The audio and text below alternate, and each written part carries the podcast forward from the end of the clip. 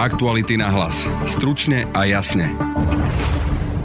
Svoje pôsobenie na štátnom inštitúte odborného vzdelávania som sa rozhodol ukončiť a ponúknuť pánovi ministrovi moju rezignáciu. Minulý týždeň sme upozornili na nového šéfa štátneho inštitútu odborného vzdelávania Andreja Hutu, ktorý bol kedysi podpredsedom mladých sociálnych demokratov, teda mládežnickej organizácie Smeru a od ministra Richtera dostal milióny na podozrivý projekt. Ten ako zbytočne vyhodené peniaze kritizovali vtedy opoziční poslanci Veronika Remišová a Eduard Heger. Po zmene vlády Andrej Huta dostal funkciu od ministra školstva Branislava Grelinga. Teraz však vo funkcii končí. Nakoľko sa nechcem zúčastňovať na politických hrách. Ešte pred týždňom sa ho pritom minister školstva v našom podcaste zastal.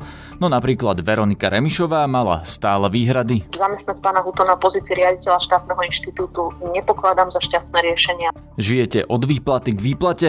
Pracujúca chudoba ste možno aj vy. O tomto veľkom probléme Slovenska dneska sa budeme rozprávať s Milanom Kurucom, zakladateľom občianskeho združenia Pracujúca chudoba. Polovica slovenských zamestnancov, čo je milión ľudí, milión zamestnaných ľudí zarába do 721 v čistom, tak sa vôbec zamyslíme nad tým, že či, či sa z tohoto dá vyžiť. Chudobných pracujúcich je de facto 80% zamestnaných. Počúvate podcast Aktuality na hlas, moje meno je Peter Hanák. Andrej Huta už 4 roky nie je pod predsedom mladých sociálnych demokratov. Je to odborník a jeho kritizovaný projekt rekvalifikácií mal 59% úspešnosť. To boli argumenty rezortu školstva po otázkach, prečo minister menoval za šéfa štátneho inštitútu odborného vzdelávania práve tohto človeka. Teraz však Andrej Huta končí. Bol dočasne menovaný a do vypísaného výberového konania sa už neprihlási. Poslal nám toto stanovisko, ktoré aj sám načítal. Moja nominácia bola výlučne odbornou záležitosťou. Svoje pôsobenie na štátnom inštitúte odborného vzdelávania som sa rozhodol ukončiť a ponúknuť pánovi ministrovi moju rezignáciu, nakoľko sa nechcem zúčastňovať na politických hrách. Na odbornom vzdelávaní a príprave sa budem podielať z prostredia zamestnávateľov tak, ako ostatných 14 rokov. Reforma odborného vzdelávania na požiadavky 4. priemyselnej revolúcie – Podpora kvalitných škôl, reforma obsahu vzdelávania bude naďalej prioritou, ktorú budeme s partnermi z Rady zamestnávateľov presadzovať. Ak má byť Slovensko konkurencieschopné do budúcna, potrebuje reformu odborného vzdelávania. Toto stanovisko je ale pomerne prekvapivé, keďže politicky sa ho ešte pred týždňom v našom podcaste priamo zastal minister školstva za SAS Branislav Greling. Ja stále vnímam pána Hutu ako človeka, ktorý sa dlhodobo venuje odbornému vzdelávaniu a preto sme si ho vybrali, aby viedol túto organizáciu. Chápem, posledná vec, odkiaľ vlastne pána Hutu poznáte? My sme sa stretávali na všetkých odborných stretnutiach alebo konferenciách a webinároch a, a, a, a ostatn- na, na, na takýchto stretnutiach. Opačný názor mal minister financí Eduard Heger z Olano a aj podpredsednička vlády Veronika Remišová. Obaja ešte z opozičných hlavíc upozorňovali na podozrivé dotácie, ktoré dostal Andrej Huta.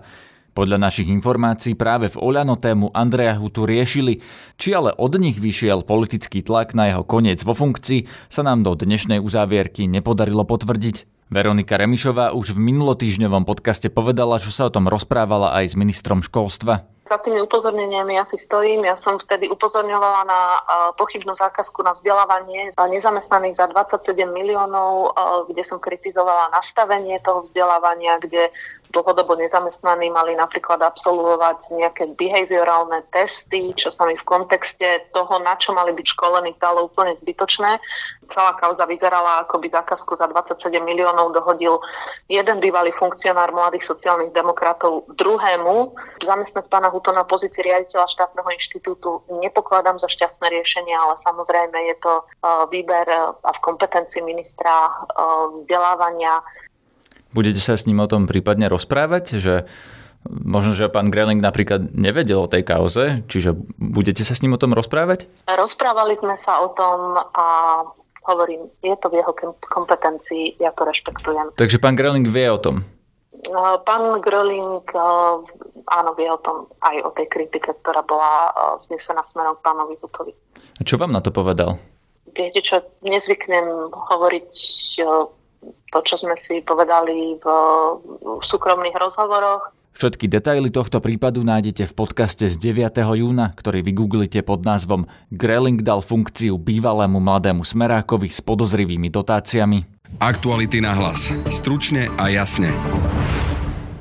V štúdiu mám Milana Kuruca, zakladateľa občianskeho združenia Pracujúca chudoba. Vítajte. Dobrý deň, ďakujem za pozvanie. Pán Kuruc, čo je to pracujúca chudoba? Kto sa dá na Slovensku považovať za pracujúcu chudobu a aký veľký problém je to na Slovensku? Všetci majú pocit, že sa to dá zadefinovať cez nejakú hranicu príjmu a to je podľa mňa základný problém, na ktorý natrafíte, pretože hranica chudoby na Slovensku je 373 eur. A teraz je otázka, že človek, čo má príjem pod túto, ale kúsok na túto hranicu už nie je chudobný. Ja by som to zadefinoval skôr inak, cez taký nejaký kultúrno-spoločenský zmysel a síce, že pracujúca chudoba alebo chudobný pracujúci je u mňa človek, ktorý je opakom strednej triedy. Takže si povedzme, že čo je to človek strednej triedy a ten, čo to nie je, ten je chudobný pracujúci. Takže človek strednej triedy je človek, eh, ktorý eh, sa teší nejakej ekonomickej istote, nejakej stabilite, je schopný um, ako keby zabezpečiť si svoje bývanie, vzdelávať seba, vzdelávať svoje deti, je schopný šetriť si na dôchodok alebo vôbec si šetriť, je takisto schopný ako keby akumulovať nejaké osobné bohatstvo, aj keď skromné, nemusí byť veľké, môže možno sem tam sa rozhodnúť naštartovať nejaký malý súkromný biznis alebo naďalej byť zamestnancom a takisto vie míňať peniaze aj na iné než len nevyhnutné výdavky, čiže vie míňať peniaze na nejaký svoj voľný čas. Z toho vyplýva, že ak napríklad niekto má má nestabilnú prácu, je napríklad živnostník a nevie si našetriť zo svojho príjmu, nemá žiadne úspory, pokrie si len tie výdavky, ktoré má a nezostáva mu na zvyš, tak je v zásade chudobný? Z môjho pohľadu aspoň z toho, ako to my definujeme v našom občianskom združení, je naozaj chudobným človekom, respektíve chudobným pracujúcim. Median, mzdový median na Slovensku bol 721 eur v čistom. Median má rozdieluje pracujúcich na dve polovice. To znamená, že polovica pracujúcich zarába do 721 v čistom a polovica nad 721 Ale to z toho by vyplývalo, že aspoň polovica Slova, Slovákov je chudobných, no, lebo v tom do 720 eur nemôžete veľa ušetriť ani minúť ponad svoje výdavky. Presne, presne. Neviete si poriadne financovať svoje bývanie, neviete sa poriadne osamostatniť, nie to ešte mať nejaké auto a treba, ja neviem, zakladať si rodinu a tak ďalej. Preto chcem na tomto ilustrovať, že tá hranica chudoby je síce 373 eur, ale polovica slovenských zamestnancov, čo je milión ľudí, milión zamestnaných ľudí zarába do 721 v čistom, tak sa vôbec zamyslíme nad tým, že či, či sa z tohoto dá vyžiť. Podľa nás je taká tá hranica na Slovensku, kedy sa už človek necíti úplne, že chudobným pracujúcim, to znamená, že ho nedeli napríklad jedna strata príjmu pomaly uh, poviem to, priťahnem to za vlasy od života na ulici zjednodušene, tak, uh, tak to je suma, kedy máte príjem nejakých že 1000 eur v čistom, teraz abstrahujem od regionálnych rozdielov, ale je to zhruba tých 1000 eur v čistom a vtedy už prestávate cítiť ten existenčný stres. Takúto sumu zarába tisíc a viac len 20% slovenských zamestnancov. Takže z toho, čo som povedal, by vám vlastne malo vyplývať, že ja, ja tvrdím, že chudobných pracujúcich je de facto 80% zamestnaných. A teraz, keď si zoberiete tieto čísla, tak eh, ten problém, keď ste sa na začiatku pýtali, že ako je veľký, tak podľa mňa je obrovský, je naozaj obrovský. A, a hlavná pointa tohto celého je, že to nie je problém len pre tých ľudí, čo zarábajú málo, je to de facto problém pre ekonomiku, pretože keď ľudia majú viac peňazí, podnikatelia majú viac zákazníkov a najmajú ďalších zamestnancov, proste ten kúpy schopný dopyt tvorí takéto podhubie preto, aby aj tí naši malí podnikatelia ľudia vedeli rásť a prosperovať. Ešte kým sa dostaneme k tomu, čo sa s tým dá urobiť a prečo je to tak, by som sa opýtal na tie regionálne rozdiely, lebo môže sa stať, že v Bratislave niekto chudobný, aj keď zarába napríklad 1500 eur, že jednoducho má hypotéku na extrémne drahý byt, lebo v Bratislave sú extrémne drahé byty, musí splácať niečo, napríklad auto, musí niekam cestovať, platiť vysoké náklady a že jednoducho žije od výplaty do výplaty a naozaj splňa tie vaše kritéria pracujúcej chudoby, aj keď má napríklad príjem 1500 eur? Jasné, môže sa to toto stať. Samozrejme človek si má uvedomovať, že do akej, do akej miery, že si môže vyskakovať, hej. Čiže aj keď má človek vyšší príjem v Bratislave, neznamená to, že by mal hneď napríklad ašpirovať na trojizbový byt, ktorý je v novostavbe, ktoré sú enormne drahé. Je to podľa vás niečo mimoriadne, keď má niekto trojizbový byt v Bratislave, ak je to napríklad pár, ktorý si ide zakladať rodinu, v takom prípade to tiež považujete za ne, nejaký nadštandard? Nie, v žiadnom Niekoho, prípade, kto nie je chudobný? Nie, nie, nie, v žiadnom prípade vôbec nie. Obzvlášť pre, pre človeka alebo pre páry, ktorí plánujú rodinu, už vôbec nie. Hej, trojizbové byty boli kedysi úplným štandardom. Teraz eh, nás presvedčajú realitky a kadejakí predajcovia, predajcovia realit, že, že ľudia vlastne nechcú bývať vo veľkých bytoch. Skutočnosť je práve taká, že, že nemajú na tie väčšie byty, pretože tie ceny sú ustrelené. Prečo to podľa vás na Slovensku tak, že hovoríte, že až 80% pracujúcich vlastne robí za tak málo, že sa dajú považovať za chudobných. Prečo je to tak? Prvým dôvodom je celý ten transformačný proces historický, ako prebiehal. My sme jednoducho uverili takému ekonomickému náboženstvu, ktorému sa múdrym slovom hovorí neoliberalizmus, ktorý de facto znamená pár vecí a to je, že deregulácia pravidel, deregulácia trhov, nízke dane a nízke mzdy nízke dane pre bohatých a nízke mzdy pre pracujúcich, pretože sme povedali, že keď budeme konkurovať nízkymi mzdami, priťahneme sem investície a potom vďaka konceptu, ktorý bol už stokrát vyvrátený, ktorý sa volá, že, že stekajúca ekonomika, tak keď sa to bohatstvo nejak nahromadí niekde hore, tak niečo z toho bohatstva stečie aj na tých dole. Tomuto sme uverili, tomuto sme prispôsobovali naše opatrenia, naše politiky, takto sme prezentovali aj Slovensko v zahraničí. To znamená, že naozaj chodili naši ministri, minister hospodárstva do zahraničia a hovorím o bývalých ministroch, a prezentovali tam Slovensko ako krajinu, kde e, sú nízke mzdy a kde ľudia nepapulujú a ne, odborovo sa neorganizujú a proste poslúchajú, že poďte k nám, poďte na nás zarábať. No a nezabralo to do určitej miery, veď, máme tu automobilky, máme tu mnohé zahraničné firmy, ktoré ak by tu neboli, práve preto, že je tu lacná pracovná sila, tak by boli v krajine, kde je lacnejšia pracovná sila a tým pádom by sme možno na Slovensku mali oveľa viac nezamestnaných. Áno, do istej miery to ako keby splnilo svoj účel. Môžeme to prirovnať k situácii, keď sa strašne, strašne silno chcete zamestnať a ste ochotní už zobrať akúkoľvek prácu za nižšiu mzdu, lebo si poviete, že dobre budem mať aspoň trochu, ale potom sa z toho nejako vyhrabem. No keď sa pozriete na vyjadrenia našich reprezentantov zamestnávateľov z rôznych tých asociácií zamestnávateľských, tak oni stále tvrdo propagujú to, že proste mzdy sú u nás vysoké, máme jedny z najvyšších nákladov práce v Európe, to nedávno povedal výkonný riaditeľ Podnikateľskej aliancie Slovenska, čo je akože zjavná nepravda, mne už niekedy fascinuje, že jak dokážu títo ľudia doslova klamať, že to je tromi klikmi preveriteľné na tých štatistikách, my patríme medzi krajiny s najnižšími nákladmi práce, kde už sú aj odvody zarátané, hej, zamestnávateľa, čiže Čiže uh, do istej miery odpoveď na vašu otázku je, že to ten účel splnilo. Druhá vec, že ale mali by sme sa niekam posunúť, nie stále akože sa toho držať a nie ešte stále naďalej propagovať takúto, takúto politiku zamestnávania, že poďme si konkurovať cez nízke mzdy. Ako sme na tom v porovnaní s inými krajinami Európskej únie? Aj inde, na západ od nás, majú takýto podiel pracujúcej chudoby? Prvý ukazovateľ. Hranica chudoby, čo som povedal, že 373 eur. Tak Slovensko vychádza ako jedna z najlepších krajín. My ako keby sme tu mali najmenej chudobných v rámci celej Európskej únie, aj s Českom, aj s Fínskom. Pritom Nemecko a ja neviem, Holandsko a Luxembursko majú ako keby viac chudobných. A potom máme ešte taký ukazovateľ materiálnej deprivácie, to je, že si neviete dovoliť, ja neviem, dovolenku mimo domu, alebo farebný televízor, alebo neviete um, nepredvídateľný výdavok financovať tak uh, tam, tam sme už v prvej desine, tam sme už akože na tom horšie.